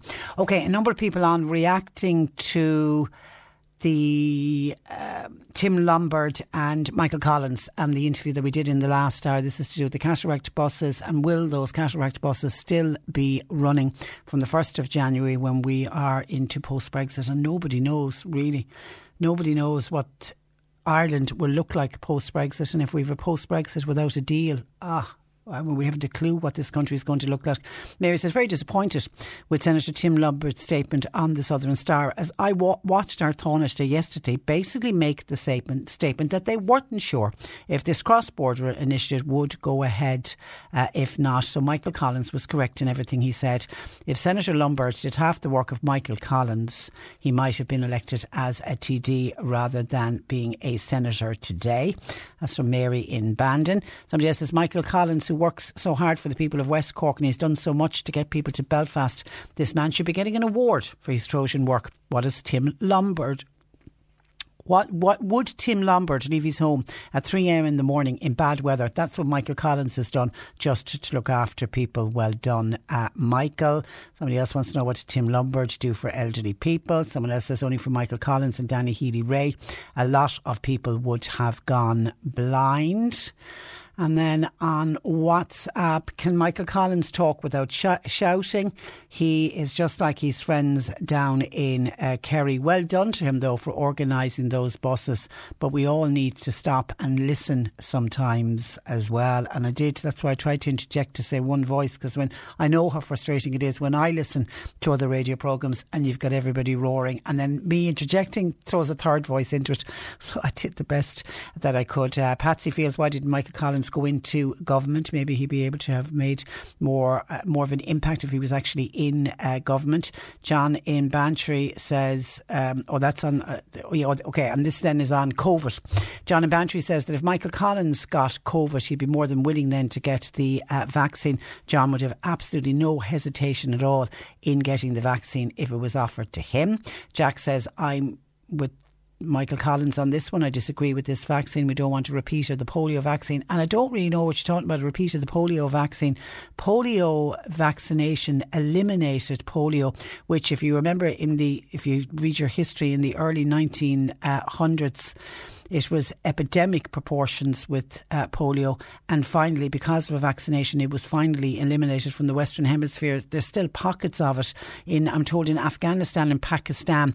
And that's one of the reasons why polio vaccination is still recommended worldwide because of the risk of imported cases. So I don't know what you're speaking about when you talk about a repeat of the polio vaccination. If you want to uh, clarify that, uh, please. Um, and then, hi, Patricia. Uh, well done for challenging Michael Collins on his views on the COVID uh, vaccine. While Michael Collins is a good man, but on this occasion you might have saved a few people from the disastrous effects of, of COVID.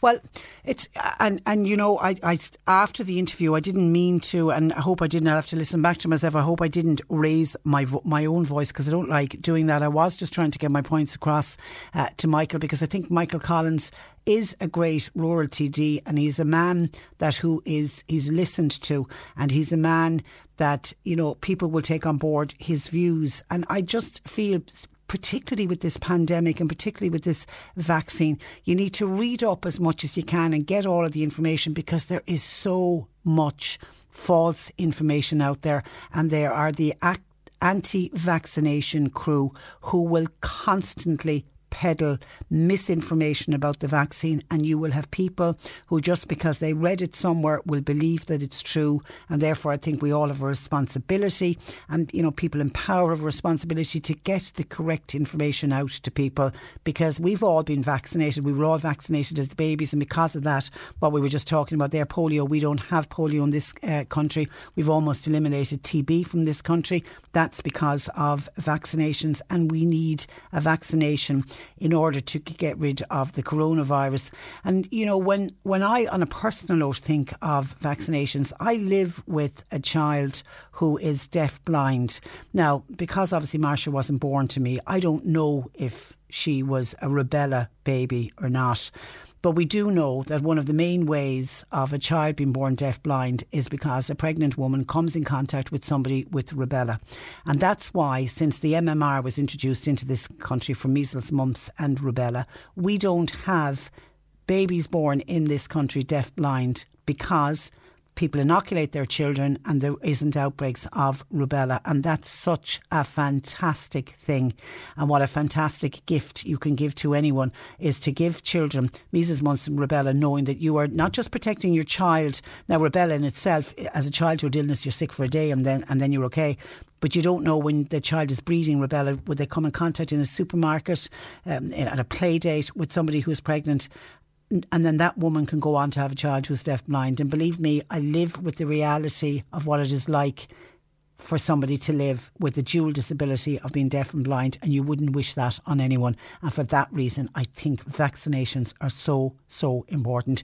And anything that we can do, certainly on this programme, to try to get the message across to people how important vaccinations are.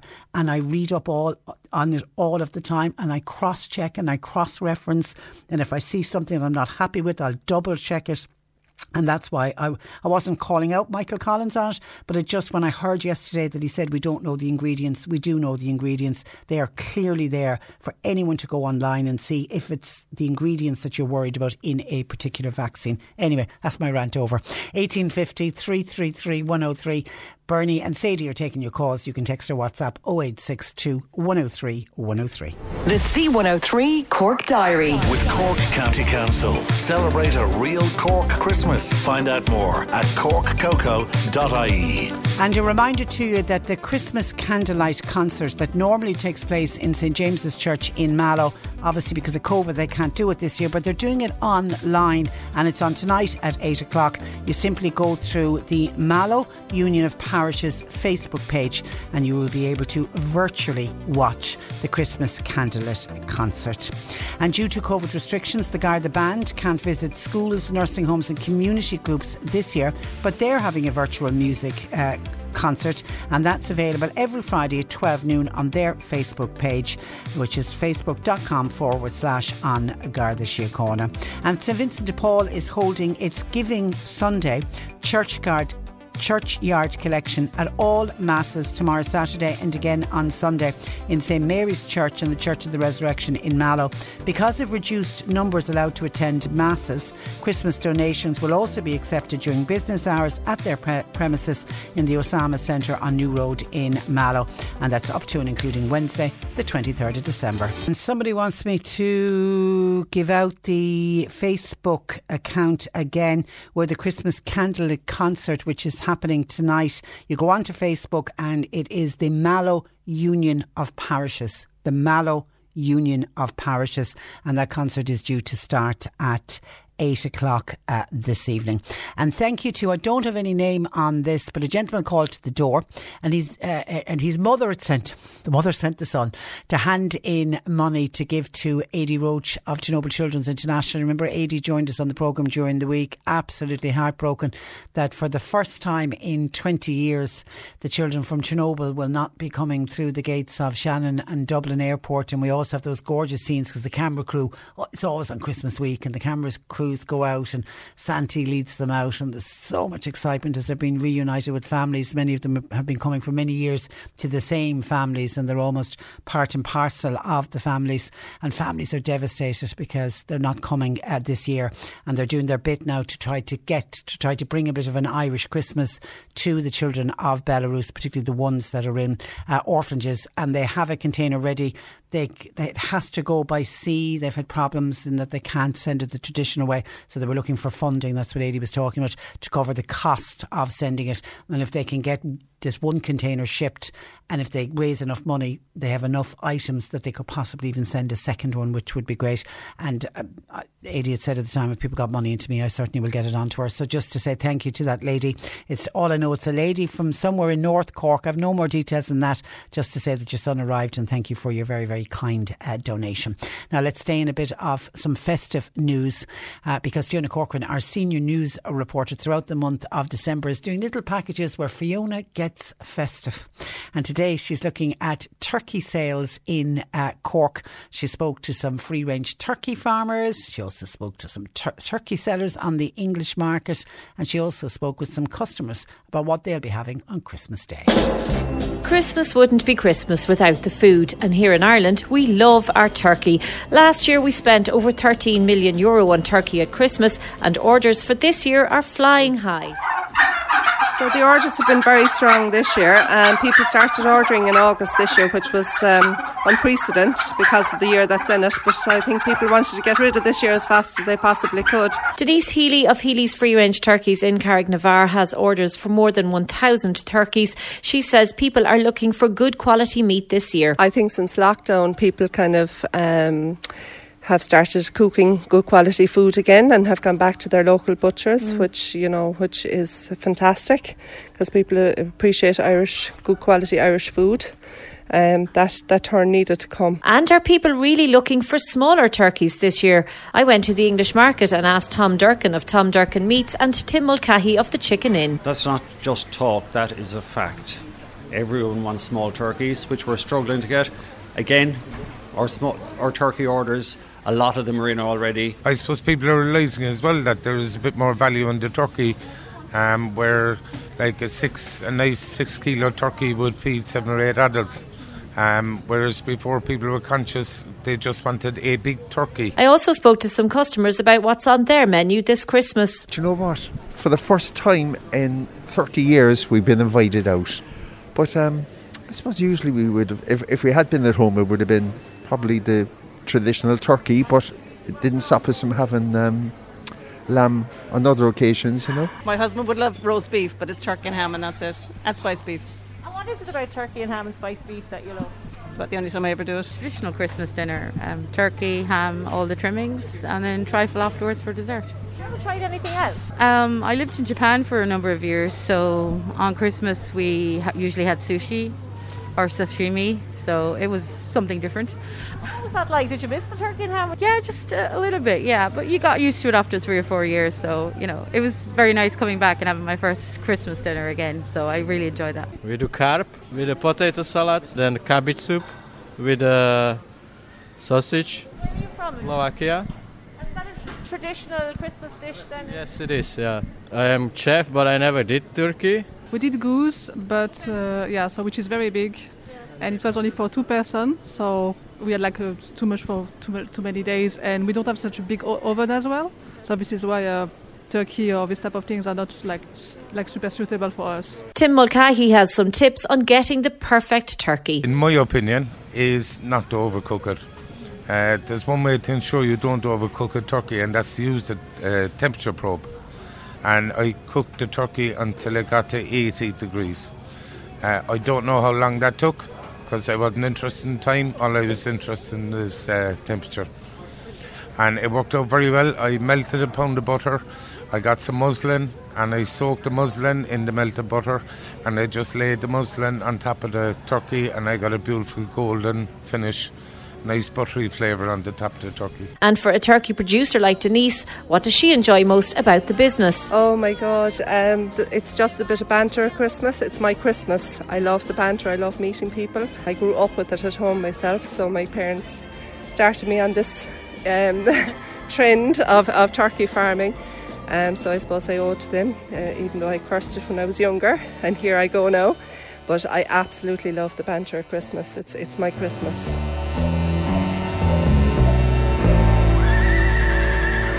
There, there you go, and thank you to Fiona. I'm really enjoying her her festive. Uh, Fiona gets festive packages. They they really are great, and it is all about the turkey, isn't it? But that it, that's really interesting to hear the turkey seller saying so many people this year are looking for the smaller turkeys, and that's got a lot to do with the amount of people that are going to be around the Christmas table this year because people are having less people, and there's still there'll still be big family gatherings where they'll want the huge big turkey that you nearly have to wedge into the oven. But I reckon there is going to be a short supply of smaller turkeys. I don't know how people are going to get around it because nobody wants the waste. There's enough waste, I think, around Christmas. I mean, in our house, I'll be looking for a turkey for two people because I've got there's two will eat the turkey and then two that won't eat. There's four at the table. There's two vegetarians and two meat eaters, so it's a, a turkey for two people. So I'm definitely looking for a small turkey this year uh, as well. And you just can't have Christmas. You can't have Christmas without turkey. And there's something about the smell of turkey when it's cooking as well. I think it's it's fantastic. And thank you to a listener who sent this in saying, Patricia, just inform you about a scam. And I love people keep us informed about the scams because the more scams we hear about and the more scams we tell people about the hope then is that you'll some you might get involved in a scam or you might receive a text or a call or an email. You think, oh, did I hear that in the radio? Or I, I heard it while passing, and it just might make you stop clicking on a link. Uh, this listener says, my husband got an email from AIB last night, and it said that there was a three thousand euro about to be taken out of his account, and if you agreed to this going out of the account, then you needed to click on go into this website and follow the instructions. Now, this listener, bit of a Miss Marple about this listener says, I told him straight away that's a scam and don't click on it. The reason I knew was the email was from my own personal account and my husband's name isn't on that. So there's no way that my husband's name could have been on that particular account. So I knew immediately it was a scam. That's from Jeannie. Well done, Jeannie, and well uh, spotted. Yeah, and if you look at some, some of the emails, you know, look at it. You know, make sure that the little the locked sign is on it as well. Most of the scam emails don't have that little you know, little padlock sign because there's the we had one during the week as well of a, a listener who got a text message from their bank. Now this turned out they stopped a scam. He got a text message from it was Bank of Ireland saying five thousand euro is about to go out of your account. Do you approve it? And he immediately contacted the bank to say, absolutely no way, Jose. I'm not doing anything where five thousand euro is going out of my account. So he was, but he got alerted by the bank. I think the banks are really on top of it as well. But you do have to be careful with the emails and clicking on a link, and then of course you know what happens. They they will get genuinely into your bank account and they will clear it out. So please be careful. 1850 333 103. Bernie and Sadie are taking your calls, and you can text or WhatsApp 0862 103 103. You're listening to Cork Today on replay. Phone and text lines are currently closed. Cork today on C103. Call Patricia with your comment. 1850 333 103. Uh, Mark Malone, our movie reviewer, joining us this afternoon. Good afternoon to you, Mark. Hi, Patricia. And you're keeping it very festive. We've got two Christmas uh, movies, uh, starting with Mel Gibson in The Fat Man, and the second is a Christmas uh, offering called Noelle. Let's start with a trailer from Fat Man. There's a number of our youth making poor decisions. You What's the job? I'd like you to kill Santa Claus. This is what people actually think of me. I'm looking for the fat man. You can't be serious. I've come for your head. You think you're the first? I'm assuming Mel Gibson is a hitman who's trying to kill Santa Claus. No, no, no. He is actually Santa Claus. Oh, And, is he? Uh, okay. Yes. Now, I should point out, yeah, these are two Christmas films, but these are two very, very different Okay. Christmas films. Um, Fat Man is a 50 insert, very violent, and Noel is uh, kind of a typical, more in the kind of uh, the way in which you'd expect a Christmas uh, film to be from Disney, and is all sweetness and light. This isn't, so I want to make that quite clear. This is not a family film. The second one is. Okay. Um, and it's also kind of so the, the, he, it, it, it, they don't really refer to him as Santa. They refer to him as Chris because it's very much kind of a 21st century kind of um, uh, uh, Santa Claus because he he doesn't live in the North Pole. He lives in Canada. Um, he doesn't wear a big white bread, uh, sorry, red colored suit. He just basically wears a kind of an old jacket. His um, his workshop is in a barn just outside of his house. Uh, there's no colours there. It's kind of just kind of dark and kind of a bit kind of grimy. He, he he's a hard uh, smoker. He drinks. Um, he shoots guns. So it's a very very kind of different portrayal of Santa as we've seen in the past. But uh, deep down, he still cares. He's still Santa Claus. He cares about uh, people. He cares about the kids uh, that he supplies uh, toys for. And he does As- deliver toys at Christmas. he, he does. does, Okay. in a really clapped out old sled, which is kind of just basically kind of put together with little bits of kind of wood, and he gets shot at a lot of the times when he's flying across by these misbehaving uh, kids, and and so he's a very kind of embittered, and he's very kind of he's lost all of kind of his mojo because of what's happening, because more and more kids, as it's referenced in the in the trailer, are are, are misbehaving. And, um, and so because of that, he doesn't produce as many toys because he gets a subsidy from the government to produce an, a certain amount of toys. But as he points out to them, he says, look, kids are misbehaving more. And what happens with a misbehaving kid, a, a naughty kid? What do they get in their, um, in their stocking? A lump of They get- coal. they get a lump of coal, and that's Yeah. happening more and more often. So, so the government come back to him and said, okay, look, you can we'll give you your subsidy, but we'll also give you a little bit more if you work with the military and if you um, get your elves to uh, produce military military weapons. And of course, at first, this is completely against all of his politics, and of course, he doesn't agree. Uh, but he has to to keep um, to survive. Uh, he has to agree to do that. And uh, the the scene where he tells the elves this actually is very very kind of sweet and um, and very emotional. In the meantime, we meet this little boy uh, who's, um, I, I think some of the reviews kind of refer to him as precocious. He's a horrible, horrible little brat and a sadistic little brat as well, who lives with his uh, dying grandmother, who's very, very rich, and he uses uh, her money to pay a hitman who terrorizes basically his local area to so that he can achieve uh, whatever he wants to achieve. Now he is a naughty child, so on Christmas morning he gets a piece of coal uh, in his stocking, so he decides to bend to vow um, uh, revenge against Santa because of that. So he hires the hitman to kill Santa. Um, and the hitman himself too has a grudge against uh, the Santa because he, as a child, didn't get a uh, toy that he too wanted either. So it's a very, very, very different take on uh, the, the, the you know the Christmas story. We should point that out. Um, if you remember, there was uh, a film a couple of years ago with Bob Thornton called um, Bad Santa Yeah. uh, which also worked and again was very adult, but that wasn't so much violent, I think, as um, as a kind of comedic. Uh, this is actually really, really quite violent, and there's a lot of kind of bloodletting in this film. So I want to make that quite clear. It is a 15 cert, and but it does for me, it does work. A lot of critics didn't really particularly like it. I think they were kind of shocked by the violence and thought it was kind of inappropriate. But look, the film tries to do something a little bit different about the story. Mel Gibson, whatever you might think about him personally, is very, very good. He could be phoning it in at his time of life now, but he doesn't. He gives it an awful lot of emotional impact. Um, Walter Goggins here plays the uh, the hitman, and is absolutely terrific. It's a very low budget film, and for that, of course, when you've got a low budget, you have to concentrate on script and performance, and that's what the directors uh, do here. The two brothers, which is um, it's quite a kind of a common thing nowadays. A lot of brothers are making movies together, and for me, it worked. It's a really weird piece, though. About uh, sixty minutes into the film, there's about a five-minute kind of um, sequence where they bring a lot of comedy into it, and it becomes very sweet, and it becomes like almost like a traditional Christmas movie. And I'm wondering, did they do that because for the next 20 minutes there's just bloodletting everywhere, and it's Mm. incredibly violent, but it works. And I was hugely entertained by it, and I, you know, I applaud for what they were trying to do. But just be very, very careful. Don't sit down with the kids to watch this. And yeah, and I certainly don't think it'd be your Christmas Eve. You know, when you pick your Christmas Eve festive movie, I wouldn't be picking it for that. Uh, no, uh, certainly not. Okay, it is called uh, Fat Man, starring Mel Gibson. Mark it out of ten. I'll give it eight. Eight out of ten. Okay, now and this uh, the next one obviously is to do is Noelle, and Noelle is is it Sa- is Santa's daughter. Yeah, I mean, this is a film. This, is, I mean, I recommend this for you know the family to sit down uh, in front of uh, the TV on Christmas Eve because this is a beautiful film. It's lovely. It's Disney, and it's the kind of thing that Disney do completely, um, you know, So very, well. very well. And they all, Yeah. yeah, exactly, yeah.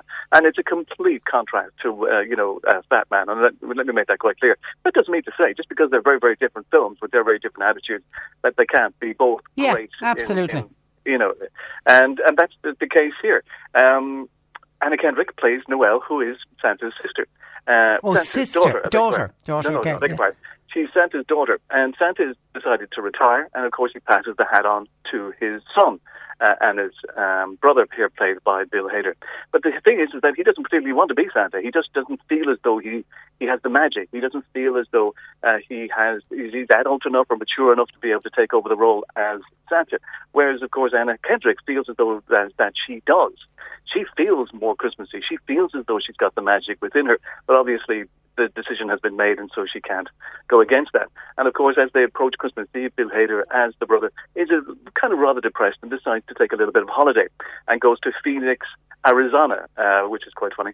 And um, he decides to set up a um, a yoga center there just before Christmas Eve, and of course uh, that causes terrible ructions.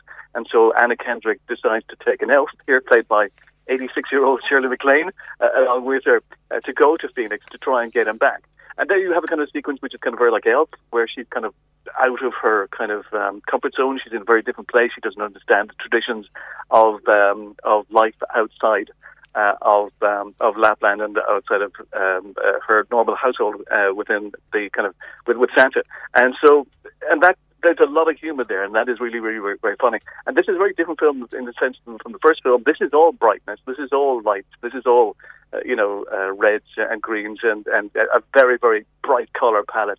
And it is funny at times. I mean, it really is. It's very, very sweet, and it's exactly the completely different to the first film. And uh, this is a film that everybody can watch and enjoy. It's funny. I'd like to have seen a little bit more of Bill Hader. I'd like to have seen a little bit more of, of Shirley MacLaine. Um, you know, it's got that kind of feminist message. Why can't Santa be a young woman? You know, as she is in Arizona, she finds that you know all of a sudden she doesn't realize it, but she can speak different languages. She can um, she can uh, sign. Uh, she can do so many things that Santa is, um, has been doing for, for, for, for so long, and she realizes then that she is uh, possibly um, uh, she has the magic to be Santa, and so it's got that lovely kind of feminist message, but it's not driven home. I mean, it's not kind of, um, it's not apparent all the time. And uh, I, I thought it was very, very sweet. I watched it with my wife, who watches a lot of Christmas movies. she's she's one of those ones who watch the Christmas movies, the Christmas channels around July. Yeah, So I, I- see, I, Shirley- c- I can sit down at any time of the year and watch a Christmas movie. I know it doesn't float everybody's boat, but I, I certainly can do that. Always puts you in a good mood. Yeah, and she's you know she's kind of an expert in these movies, and I was kind of worried to kind of if she'd like it or not. But uh, she turned to me and said, "Look, I thought it was very good. Uh, I shed a tear, so did I." and uh, and she said, "I'd give it eight out of 10. and I said, "Yeah, I'd give it eight out of 10. All right, that comes highly recommended, and it is called Noelle. Where's that? Where, where are both those movies available, by the way? Okay, I downloaded um, uh, Fat Man from Amazon, Okay. Amazon Prime. It's not too expensive; it's about five ninety nine. Some of the movies, uh, so some of the kind of more kind of modern, kind of more expensive movies can go up to about nineteen ninety nine. I think The Hunt cost me nineteen ninety nine, which was quite expensive. Uh, this one, Noelle, is on Disney Plus. Is on, it's on Disney Plus. Okay, and so that you're marking that eight out of ten as well. And we lost um, the wonderful Barbara Windsor. Passed away o- uh, overnight. The, the, the star of the uh, of EastEnders, but the Carry On movies. Well, the Carry On movies is what I would have known her from, uh, rather than EastEnders. I, I, I, don't really kind of watch EastEnders, so yeah. I mean, she always played a kind of a very kind of risky, kind of blonde, kind of bombshell parts uh, in the past, and I know she kind of tired of that after a while, and then she kind of was almost kind of um every time you know you you wanted a kind of a sexy blonde.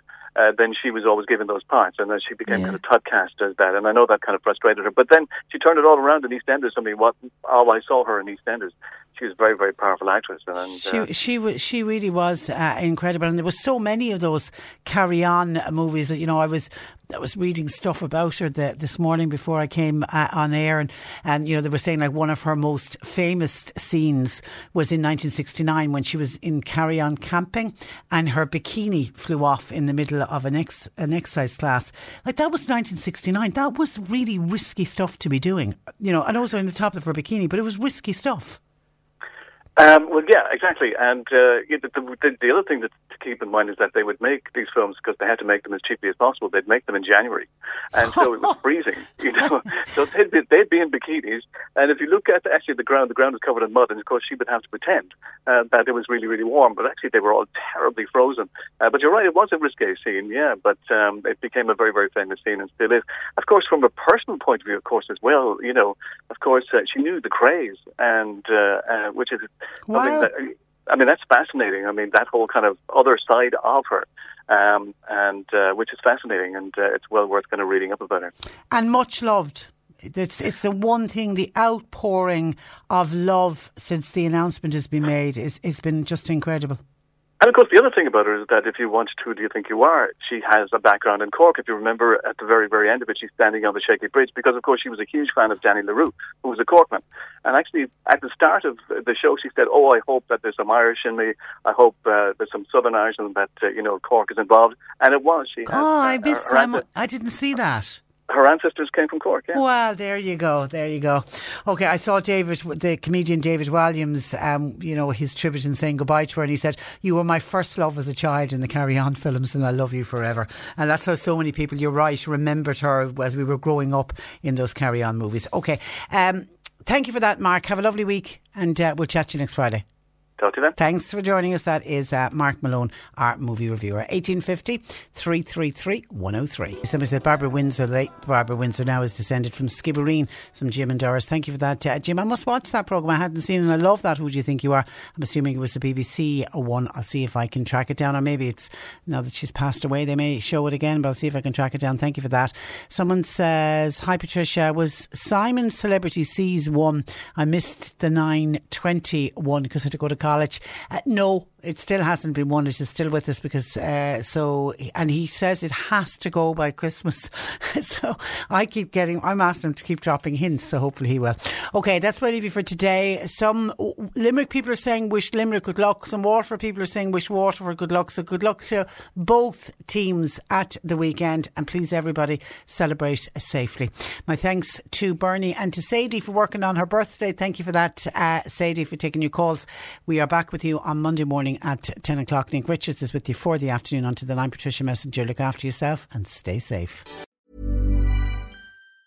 Hi, I'm Daniel, founder of Pretty Litter. Did you know cats tend to hide symptoms of sickness and pain? I learned this the hard way after losing my cat, Gingy. So I created Pretty Litter, a health monitoring litter that helps detect early signs of illness by changing colors, saving you money and potentially your cat's life. Pretty Litter is veterinarian developed, and it's the easiest way to keep tabs on your fur baby's health right at home. Go to prettylitter.com and use code ACAST for 20% off your first order and a free cat toy. Terms and conditions apply. See site for details. When you need mealtime inspiration, it's worth shopping Kroger, where you'll find over 30,000 mouth-watering choices that excite your inner foodie. And no matter what tasty choice you make, you'll enjoy our everyday low prices, plus extra ways to save, like digital coupons worth over $600 each week. You can also save up to $1 off per gallon at the pump with fuel points. More savings and more inspiring flavors make shopping Kroger worth it every time. Kroger, fresh for everyone. Fuel restrictions apply.